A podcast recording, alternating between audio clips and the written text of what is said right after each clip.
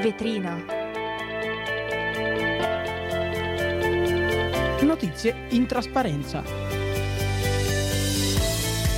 Eccoci, siamo tornati di nuovo. Eccoci qua, eccoci qua. Ci risiamo. Bentornati su In Vetrina, io sono Camilla e oggi qui con me, come tutti i lunedì, Esatto. c'è Leo. Ciao Leo. Buongiorno a tutti, siamo tornati come al solito ogni lunedì dalle 16.15 alle 16.45. Esatto, vi Vi ricordiamo, di esatto. seguirci sui nostri social, Instagram e Facebook Radio Yulm e anche sul nostro sito www.radioyulm.it dove potete Esatto. riascoltare tutte le nostre puntate E non e solo. non solo, esattamente, perché ci sono tantissimi altri programmi ogni giorno, podcast, quindi eh, potete eh, farvi compagnia, diciamo, ehm, sul nostro sito. Assolutamente. Adesso a- Torniamo. A, tra pochissimo. Tra pochissimo. Radio You.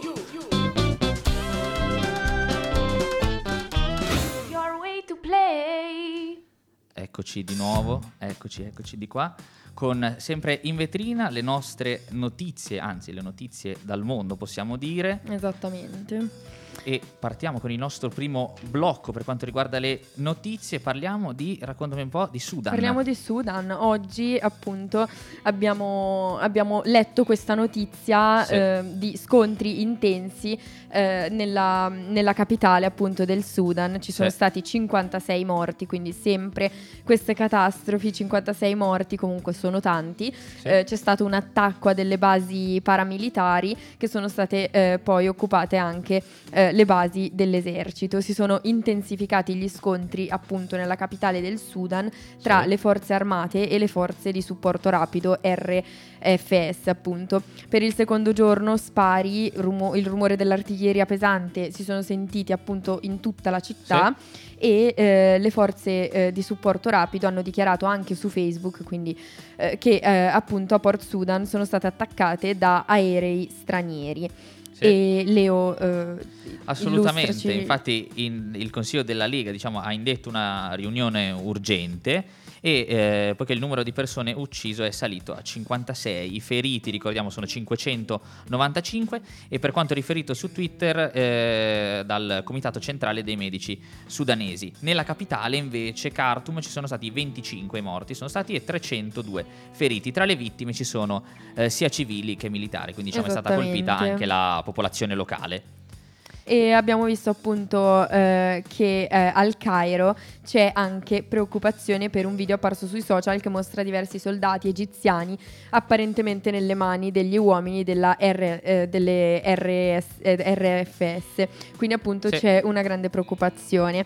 E dopo questa notizia non tanto felice, non tanto bella, eh, vi eh, parliamo di un'altra notizia altrettanto Tragica, sì. tragica, appunto, ovvero la morte di un bimbo di 4 anni dopo una caduta eh, per un'emorragia cerebrale.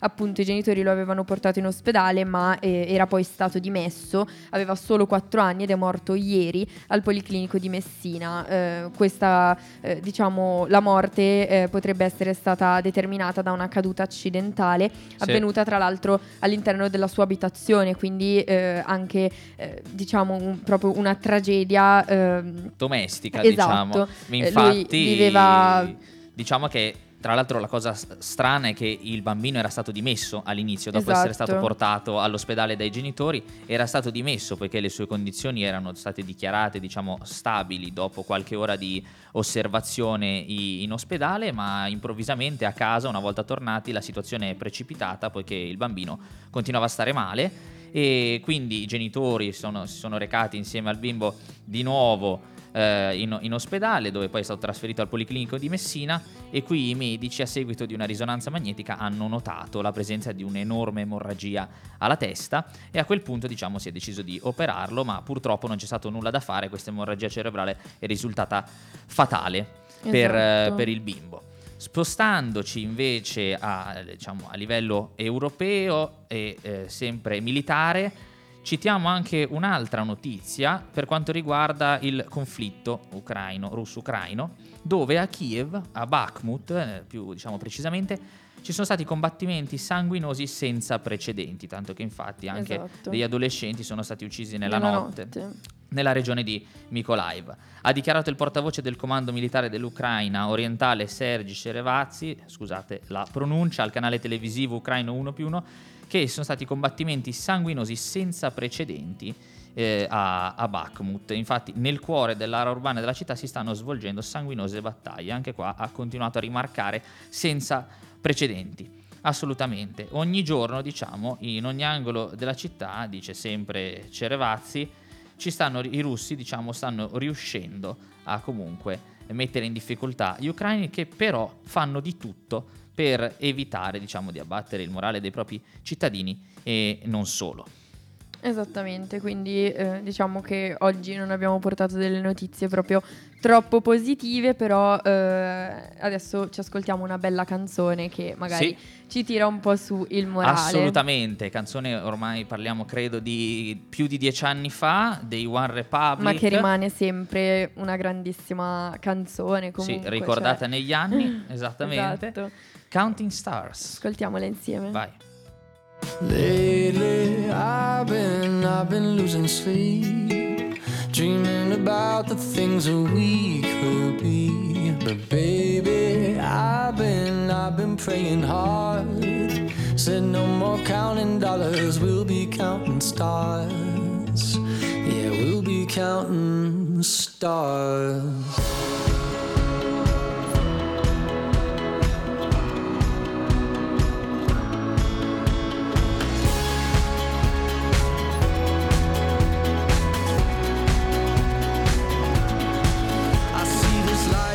Like a swinging vine. Swing my heart across the line. In my face is flashing signs. Seek it out and ye shall find. Old, but I'm not that old. Young, but I'm not that bold. And I don't think the world is sold. I'm just doing what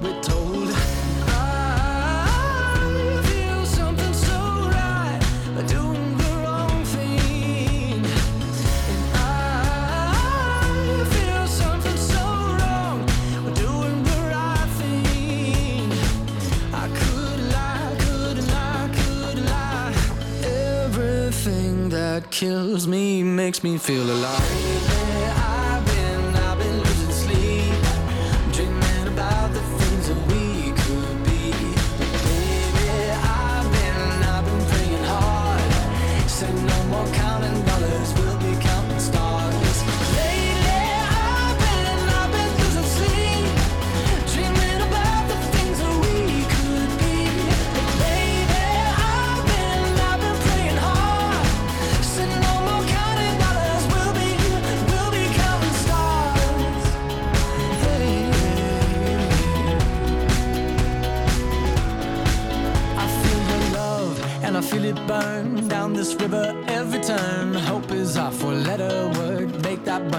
Watch it burn. Old, but I'm not that old. Young, but I'm not that bold. And I don't think the world is sold. I'm just doing what we're told. And I feel something so wrong. We're doing the right thing. I could lie, could lie, could lie. Everything that drowns me makes me wanna fly.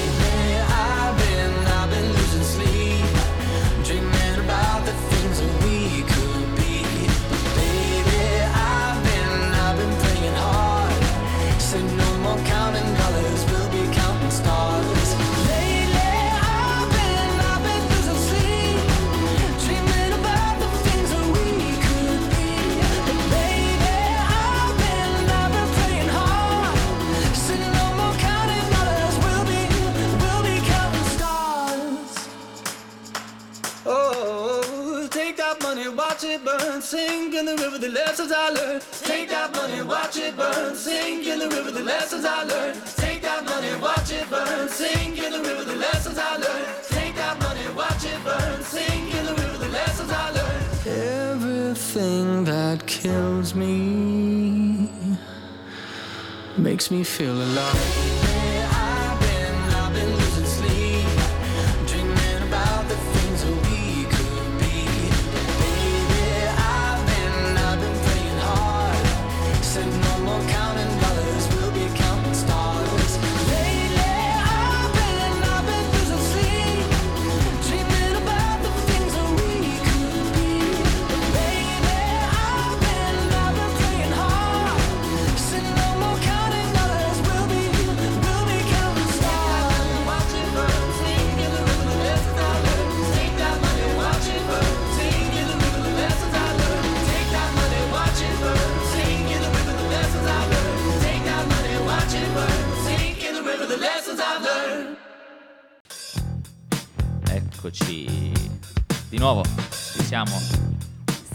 Su Radio Yulm e questa era Counting Stars dei One Republic.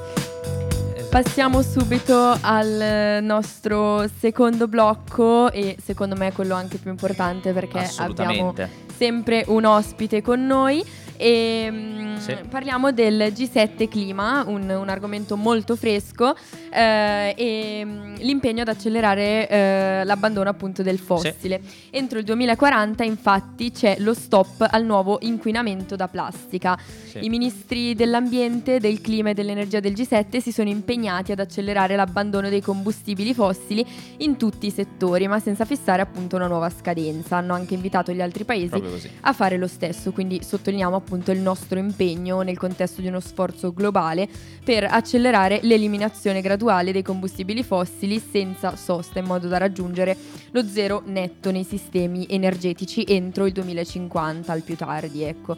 Hanno affermato in una dichiarazione dopo i colloqui eh, nel nord del Giappone. Sì. Quindi eh, utilizziamo sempre meno plastica, dobbiamo essere dobbiamo Assolutamente. contenerci in questa cosa. E... All'interno poi di questo G7 clima è stato evidenziato il ruolo dei biocarburanti, assolutamente l'importanza del ruolo dei biocarburanti nella decarbonizzazione del settore auto in vista dell'appuntamento del 2035 sul superamento dei motori a diesel e benzina eh, nelle nuove vetture, appunto. Esattamente. E, e viene evidenziato questo aspetto appunto nel vertice del G7 per il clima, energia e ambiente. E per quanto riguarda i biocarburanti, abbiamo qui con noi l'ospite che è Federico De Pietri, ovvero Chief Technology Officer di Refuel Solutions, un'azienda appunto che tratta biocarburanti. Buongiorno. tutti, sono Federico De Pietri di Refuel Solutions. Eccoci qua. Allora, noi per quanto riguarda il G7 del clima, eh, appunto avevamo delle domande da porle per quanto riguarda appunto il ruolo dei, dei biocarburanti, per quanto riguarda il raggiungimento di alcuni obiettivi a livello mondiale, per quanto riguarda appunto l'abbandono poi del fossile. Come prima cosa volevamo eh, chiederle innanzitutto cosa sono i biocarburanti e com'è la situazione europea per quanto riguarda il loro utilizzo. I biocarburanti sono tutti quei carburanti alternativi ai carburanti fossili che hanno un'origine rinnovabile, cioè che sono virtualmente inesauribili, non come il petrolio che prima o poi finirà. Mhm. E l'Europa sta incentivando molto i biocarburanti perché appunto consentono una riduzione di emissioni senza andare a, modificare, a scardinare completamente quella che è l'industria automobilistica Ok. di oggi, quindi sostituire per esempio il motore termico col motore elettrico. Si può dibattere se è giusto, se non è giusto eh, passare all'elettrico, ma qui il punto è un altro. Il punto è ci vuole del tempo per passare all'elettrico e i biocarburanti sono un'ottima fonte rinnovabile per rendere sostenibili già da oggi tutti quei mezzi che è molto difficile sostituire, come i mezzi pesanti. Ok. I biocarburanti sono, per fare solo alcuni esempi, biodiesel, biometano, bioetanolo. Ogni contesto mondiale ha i migliori per lui. In Brasile è già da, da decenni che vanno a bioetanolo. Qui in Europa è eh, molto importante, molto prodotto e molto usato il biodiesel, che è il biocarburante sul quale lavora la nostra società Refuel Solutions.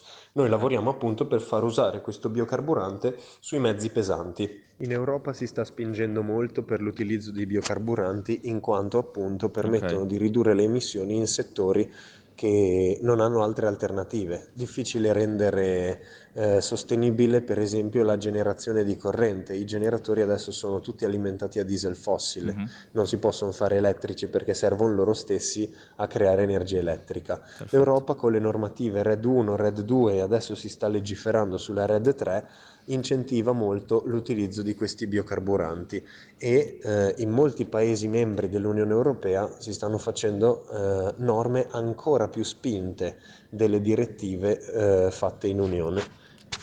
Perfetto, eh, la ringraziamo per questa delu- delucidazione iniziale per quanto riguarda i biocarburanti. Poi volevamo porle un'altra domanda invece per quanto riguarda la decarbonizzazione totale eh, per quanto riguarda appunto il settore auto data la scadenza del 2035. Le volevamo chiedere se è effettivamente possibile raggiungere la de- decarbonizzazione totale nel settore dell'automotive entro questa data grazie al contributo dei appunto biocarburanti.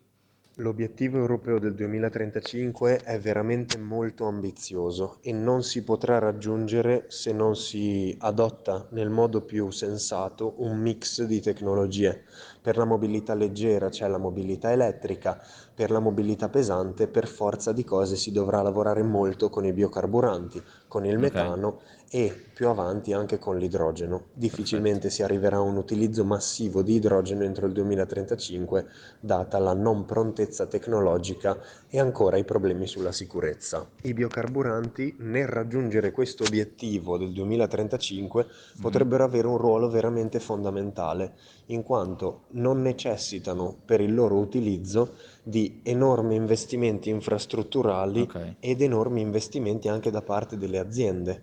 Un esempio, le flotte di logistica che hanno dei camion eh, un po' Mhm. datati, diciamo, e sono molti, nell'Unione l'età media eh, di questi veicoli è di 13 anni, ok. eh, non possiamo chiedere alle flotte entro il 2035 di sostituire tutti questi veicoli, è impensabile a livello economico. Quindi i biocarburanti in questo- in questa situazione permettono una riduzione delle emissioni istantanea perché si possono Mhm. modificare questi veicoli consentendo appunto di ridurre tantissimo le emissioni senza far spendere alle aziende che usano per lavorare e per fare business questi veicoli. ok. Grazie, Grazie per mille. aver risposto a queste prime domande. Anche io vorrei eh, fare un'altra domanda, ovvero come mai, nonostante l'impegno dichiarato da tutti i paesi del G7, non è stata stabilita una nuova data entro la quale abbandonare i combustibili fossili? Cioè, per quale motivo? E mh, mi chiedevo se si tratta di un obiettivo troppo ambizioso in breve termine. L'Italia ha assunto questo ruolo eh, di portabandiera, diciamo, del, del settore dei biocarburanti ed è un bene che l'abbia fatto perché come situazione di veicoli, Ok. come parco veicoli e come, diciamo, possibilità di spesa eh, sono l'unico modo i biocarburanti per l'Italia per raggiungere obiettivi europei. Quindi eh, è giusto che un paese che ha veramente necessità di biocarburanti si faccia portavoce delle necessità che hanno tutte le filiere legate ai biocarburanti per andare in Europa e ottenere eh, diciamo regolamenti, eh, direttive e eh, altre cose favorevoli a, a tutti, tutti i player del settore dei biocarburanti, in modo da massimizzare l'effetto positivo che i biocarburanti avranno sull'ambiente, ma anche sull'economia dell'Unione Europea. Ecco, perfetto. Lei ha citato eh, la, la questione italiana e questo ruolo guida che l'Italia ha assunto all'interno del eh, G7 Clima, però noi una cosa che ci siamo chiesti è anche un po' quella che è la percezione esterna proprio per quanto riguarda il tema biocarburanti, quindi le volevamo chiedere al giorno d'oggi come viene percepito il tema biocarburanti da chi è esterno al settore.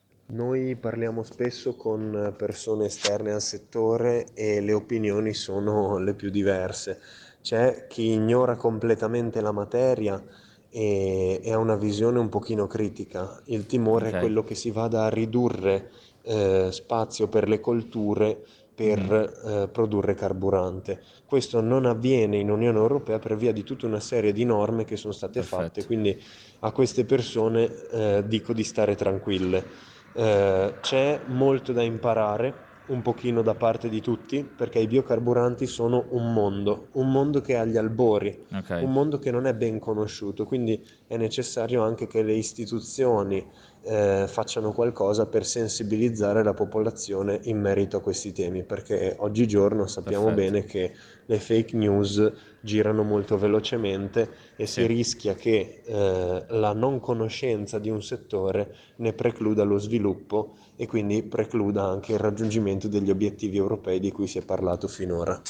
Perfetto, grazie mille. Noi la Grazie. ringraziamo per questo intervento riguardo il G7 Clima, soprattutto il ruolo dei biocarburanti. Ringraziamo quindi ancora Federico De Pietri. Ricordiamo Shift Technology Officer di eh, Refuel Solution, appunto azienda che tratta Esatto. biocarburanti. Arrivederci e grazie ancora. Grazie, la ringraziamo per essere stato con noi e arrivederci. Grazie. Arrivederci. Bene, ecco. Allora, continuiamo, andiamo avanti con eh, in vetrina, appunto, sempre le notizie del giorno. Adesso direi che possiamo introdurre. È arrivato il momento Sì. di ascoltarci un'altra bella canzone e questa volta cambiamo un po' genere, ci ascoltiamo Yes. Baby di Sfera e Basta e anche questa è una canzone diciamo che ci ha tenuto molta compagnia. Ittone estiva. Esatto. È due settimane che andiamo avanti di estive. E quindi Godiamocela. insieme. Quando chiami tu mi chiedi dove sei. Ti dico vieni su, lo so già cosa vuoi. Spengo la tv, tu prepari il joint.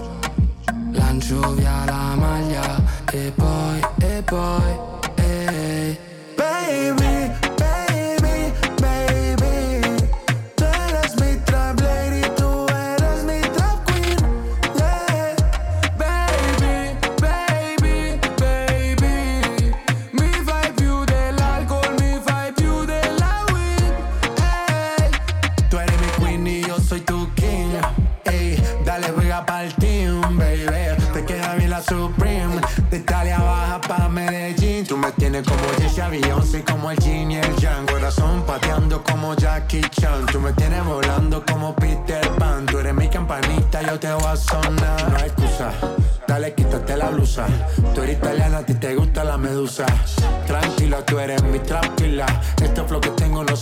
se alquila Yo excusa Dale, quítate la blusa. Tú eres italiana, a ti te gusta la medusa. Tranquila, tú eres mi tranquila. Este flow que tengo no se vende ni se alquila Baby, baby, baby. Tú eres mi trap lady,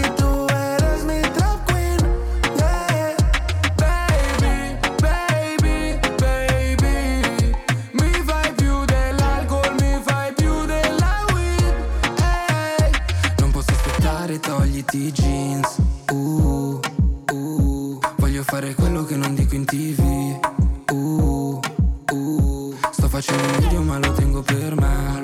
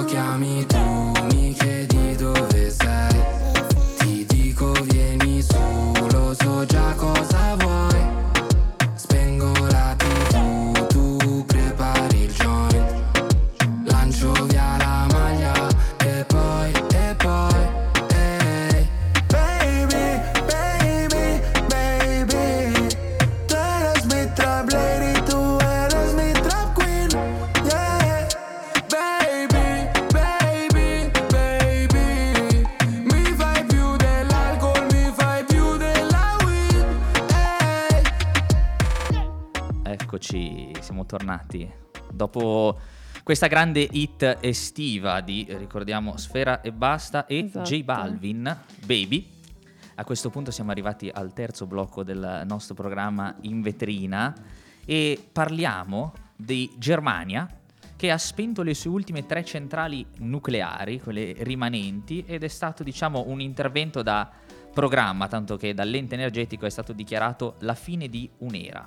La Germania come da programma quindi ha chiuso, come ho già detto, le ultime tre centrali nucleari ancora in funzione, che ricordiamo sono le centrali Isar 2 a sud-est della Germania e Neckarweistem, perdonatemi per la pronuncia, a sud-ovest e Demsland a nord-ovest. Sono, quelle, sono state quelle appunto disconnesse dalla rete elettrica prima di mezzanotte come previsto, ha reso noto la società energetica RWE.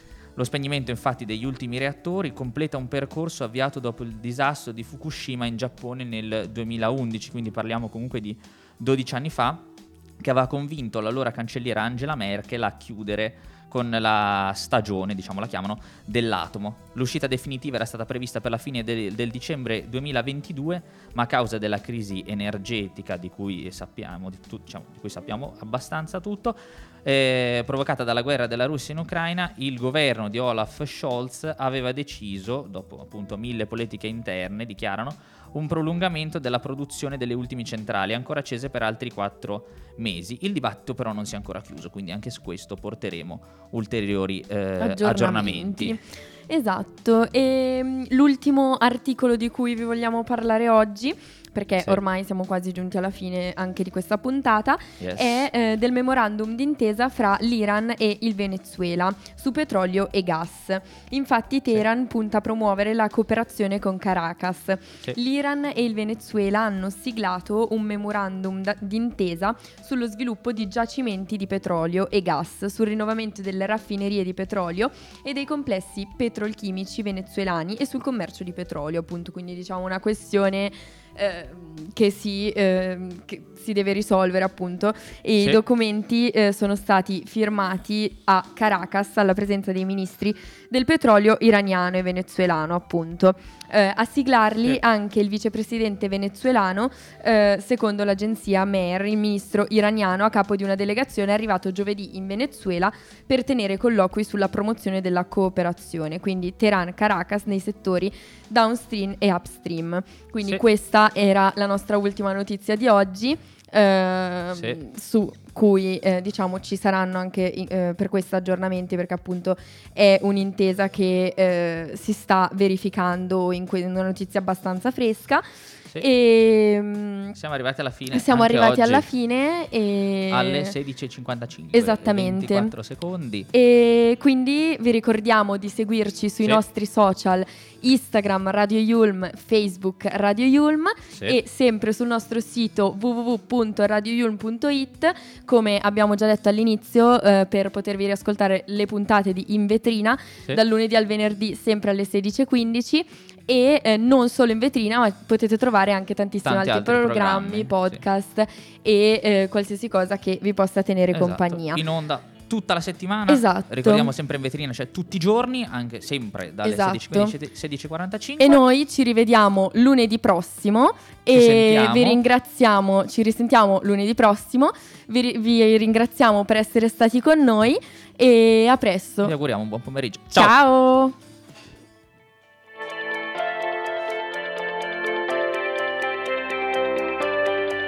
In vetrina. Notizie in trasparenza.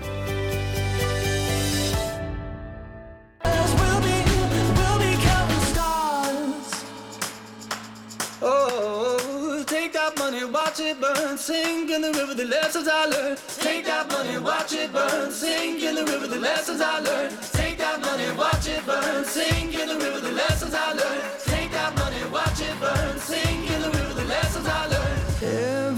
Everything that kills me makes me feel alive.